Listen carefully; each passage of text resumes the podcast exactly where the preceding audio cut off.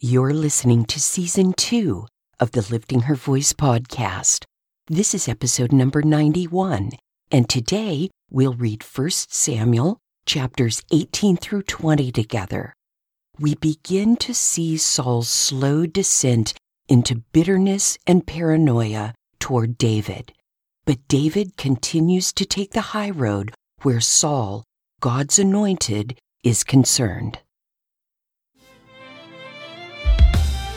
Welcome to the Lifting Her Voice podcast, Season 2.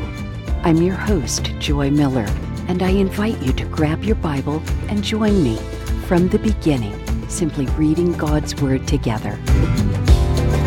We built some spiritual muscles in 2020 with just the New Testament, but this year we're going all out, cover to cover, Old Testament and New. So whether with your first cup in the morning, your commute to work, or as the last thing on your mind before sleep, God's Word will equip you for every good work. I'm really glad you're here.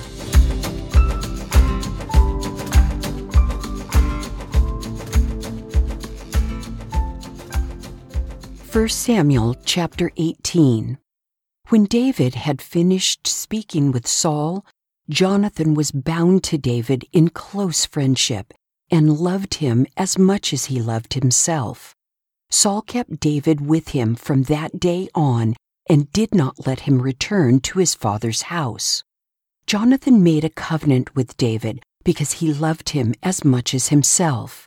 Then Jonathan removed the robe he was wearing and gave it to David, along with his military tunic, his sword, his bow, and his belt. David marched out with the army and was successful in everything Saul sent him to do.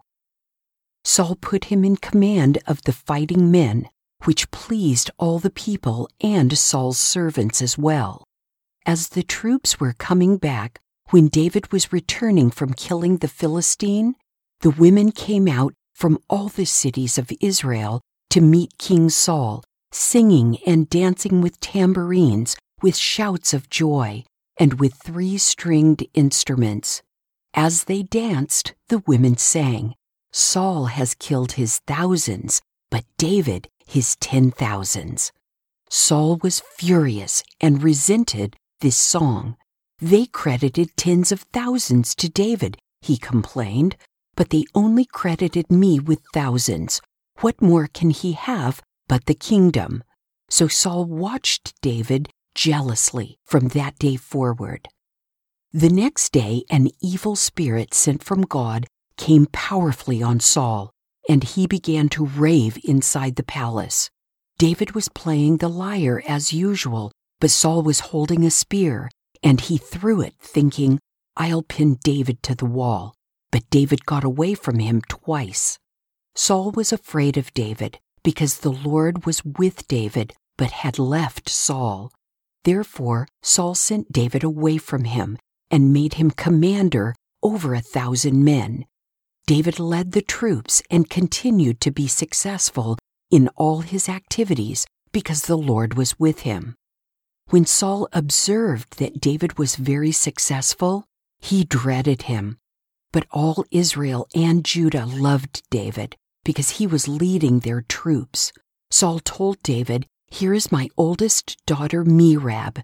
I'll give her to you as a wife if you will be a warrior for me and fight the Lord's battles. But Saul was thinking, I don't need to raise a hand against him. Let the hand of the Philistines be against him. Then David responded, Who am I, and what is my family or my father's clan in Israel that I should become the king's son in law? When it was time to give Saul's daughter Merab to David, she was given to Adriel the Meholathite as a wife. Now Saul's daughter Michal loved David, and when it was reported to Saul, it pleased him. I'll give her to him, Saul thought. She'll be a trap for him, and the hand of the Philistines will be against him. So Saul said to David a second time, You can now be my son in law. Saul then ordered his servants, Speak to David in private and tell him, Look, the king is pleased with you and all his servants love you. Therefore, you should become the king's son in law. Saul's servants reported these words directly to David, but he replied, Is it trivial in your sight to become the king's son in law? I am a poor commoner. The servants reported back to Saul, These are the words David spoke. Then Saul replied, Say this to David The king desires no other bride price except a hundred Philistine foreskins to take revenge on his enemies. Actually, Saul intended to cause David's death at the hands of the Philistines. When the servants reported these terms to David, he was pleased to become the king's son in law. Before the wedding day arrived, David and his men went out and killed 200 Philistines he brought their foreskins and presented them as full payment to the king to become his son in law. Then Saul gave his daughter Michal to David as his wife. Saul realized that the Lord was with David and that his daughter Michal loved him, and he became even more afraid of David. As a result, Saul was David's enemy from then on. Every time the Philistine commanders came out to fight, David was more successful than all of Saul's officers, so his name became well known. 1 Samuel chapter 19 Saul ordered his son Jonathan and all his servants to kill David. But Saul's son Jonathan liked David very much, so he told him, My father, Saul, intends to kill you. Be on your guard in the morning and hide in a secret place and stay there. I'll go out and stand beside my father in the field where you are and talk to him about you. When I see what he says, I'll tell you. Jonathan spoke well of David to his father Saul. He said to him, The king should not sin against his servant David. He hasn't sinned against you. In fact, his actions have been a great advantage to you. He took his life in his hands when he struck down the Philistine, and the Lord brought about a great victory for all Israel. You saw it and rejoiced, so why would you sin against innocent blood by killing David for no reason? Saul listened to Jonathan's advice and swore an oath As surely as the Lord lives, David will not be killed. So Jonathan summoned David and told him all these words. Then Jonathan brought David to Saul, and he served him as he did before. When war broke out again, David went out and fought against the Philistines. He defeated them with such great force that they fled from him. Now an evil spirit sent from the Lord came on Saul as he was sitting in his palace holding a spear. David was playing the lyre and Saul tried to pin David to the wall with the spear. As the spear struck the wall, David eluded Saul, ran away, and escaped that night. Saul sent agents to David's house to watch for him and kill him in the morning. But his wife Michal warned David, If you don't escape tonight, you will be dead tomorrow. So she lowered David from the window, and he fled and escaped. Then Michal took the household idol and put it on the bed, placed some goat hair on its head, and covered it with a garment. When Saul sent agents to seize David, Michal said, He's sick. Saul sent the agents back to see David and said, Bring him on his bed so I can kill him. When the agents arrived, to their surprise, the household idol was on the bed with some goat hair on its head. Saul asked Michal, Why did you deceive me like this? You sent my enemy away, and he escaped. She answered him, He said to me, Let me go. Why should I kill you? So David fled and escaped, and went to Samuel at Ramah, and told him everything Saul had done to him. Then he and Samuel left and stayed at Naioth. When it was reported to Saul that David was at Naioth in Ramah, he sent agents to seize David. However, when they saw the group of prophets prophesying with Samuel leading them, the Spirit of God came on Saul's agents, and they also started prophesying. When they reported to Saul, he sent other agents, and they also began prophesying. So Saul tried again and sent a third group of agents, and even they began prophesying. Then Saul himself went to Ramah. He came to the large cistern at Seku and asked, Where are Samuel and David? At Naioth in Ramah, someone said. So he went to Naioth in Ramah. The Spirit of God also came on him, and as he walked along, he prophesied until he entered Naioth in Ramah. Saul then removed his clothes and also prophesied before Samuel. He collapsed and lay naked all that day and all that night. That is why they say, Is Saul also among the prophets? 1 Samuel chapter 20 David fled from Naioth in Ramah and came to Jonathan and asked, What have I done? What did I do wrong? How have I sinned against your father so that he wants to take my life? Jonathan said to him, No, you won't die. Listen, my father doesn't do anything great or small without telling me. So why would he hide this matter from me? This can't be true. But David said, Your father certainly knows that I have found favor with you. He has said, Jonathan must not know of this, or else he will be grieved. David also swore, As surely as the Lord lives, and as you yourself live, there is but a step between me and death. Jonathan said to David, Whatever you say, I will do for you. So David told him, Look, tomorrow is the new moon, and I'm supposed to sit down and eat with the king. Instead, let me go, and I'll hide in the countryside for the next two nights. If your father misses me at all, say, David urgently requested my permission to go quickly to his hometown Bethlehem for an annual sacrifice there involving the whole clan.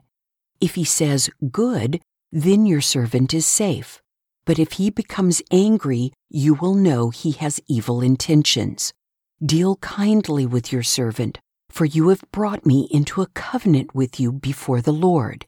If I have done anything wrong, then kill me yourself. Why take me to your father? No, Jonathan responded. If I ever find out my father has evil intentions against you, wouldn't I tell you about it? So David asked Jonathan, Who will tell me if your father answers you harshly? He answered David, Come on, let's go out to the countryside.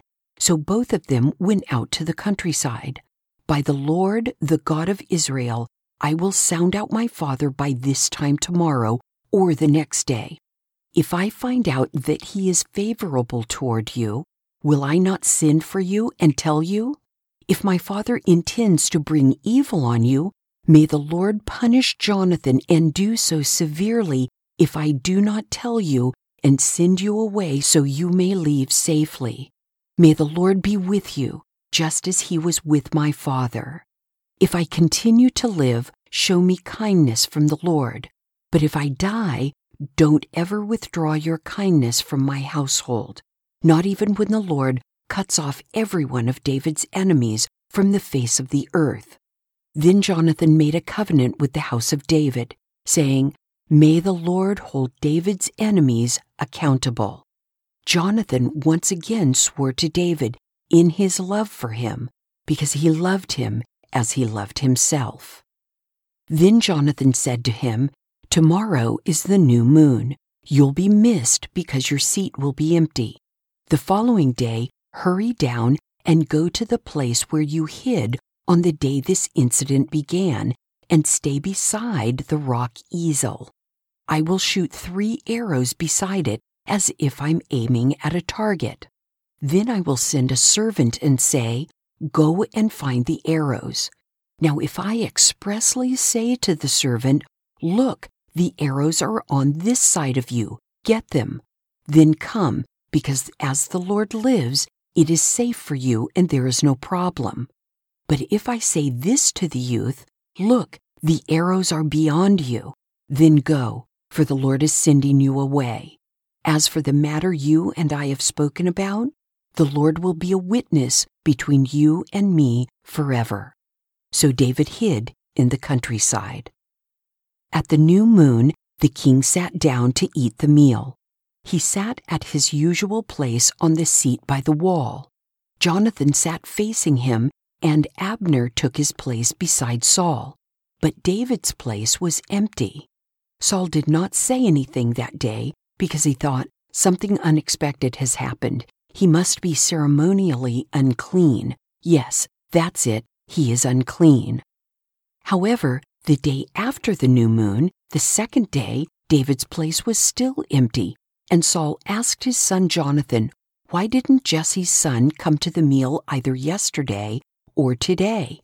Jonathan answered, David asked my permission to go to Bethlehem. He said, Please let me go because our clan is holding a sacrifice in the town, and my brother has told me to be there. So now, if I have found favor with you, let me go so I can see my brothers. That's why he didn't come to the king's table. Then Saul became angry with Jonathan and shouted, You son of a perverse and rebellious woman, don't I know that you are siding with Jesse's son to your own shame and to the disgrace of your mother? Every day Jesse's son lives on the earth, you and your kingship are not secure. Now send for him and bring him to me. He must die. Jonathan answered his father back, Why is he to be killed? What has he done? Then Saul threw his spear at Jonathan to kill him, so he knew that his father was determined to kill David. He got up from the table fiercely angry and did not eat any food that second day of the new moon, for he was grieved because of his father's shameful behavior toward David. In the morning, Jonathan went out to the countryside for the appointed meeting with David. A young servant was with him. He said to the servant, Run and find the arrows I'm shooting. As the servant ran, Jonathan shot an arrow beyond him. He came to the location of the arrow that Jonathan had shot, but Jonathan called to him and said, The arrow is beyond you, isn't it? Then Jonathan called to him, Hurry up and don't stop. Jonathan's servant picked up the arrow and returned to his master. He did not know anything, only Jonathan and David knew the arrangement. Then Jonathan gave his equipment to the servant who was with him and said, Go, take it back to the city. When the servant had gone, David got up from the south side of the stone Ezel, fell face down to the ground, and paid homage three times. Then he and Jonathan kissed each other and wept with each other, though David wept more. Jonathan then said to David, Go in the assurance the two of us pledged in the name of the Lord when we said, the Lord will be a witness between you and me, and between my offspring and your offspring forever. Then David left, and Jonathan went into the city. Even Saul's own children, Jonathan and Michal, could not side with their father against David. Jonathan needed some convincing at first that his father would actually kill David. But the dinner during the New Moon Festival proved out that Saul had evil intent toward David and would not let even Jonathan get in the way. I'm sure Jonathan would have liked to be king, but he wanted God's will more, and he knew that it was God's will that David be the next king of Israel. The final touching scene between David and Jonathan as they said goodbye was heartrending. David kept that promise to Jonathan for the rest of his life, as we will see several times, especially in the book of 2 Samuel. Were each of us to have even one friend who is so devoted, we would be very fortunate indeed. Do you have a friend that close? I hope so. Share your thoughts with me at liftinghervoice.com, Facebook, Instagram, or Twitter. Thank you for joining me here today. I pray that by spending time in His Word every day, you will be changed. Visit me at liftinghervoice.com with your comments and questions. And don't forget to visit the blog page while you're there. If you like the podcast, it would be great if you'd give it a five star review and share it with everyone you know. Don't forget to subscribe wherever you get your podcasts. See you tomorrow.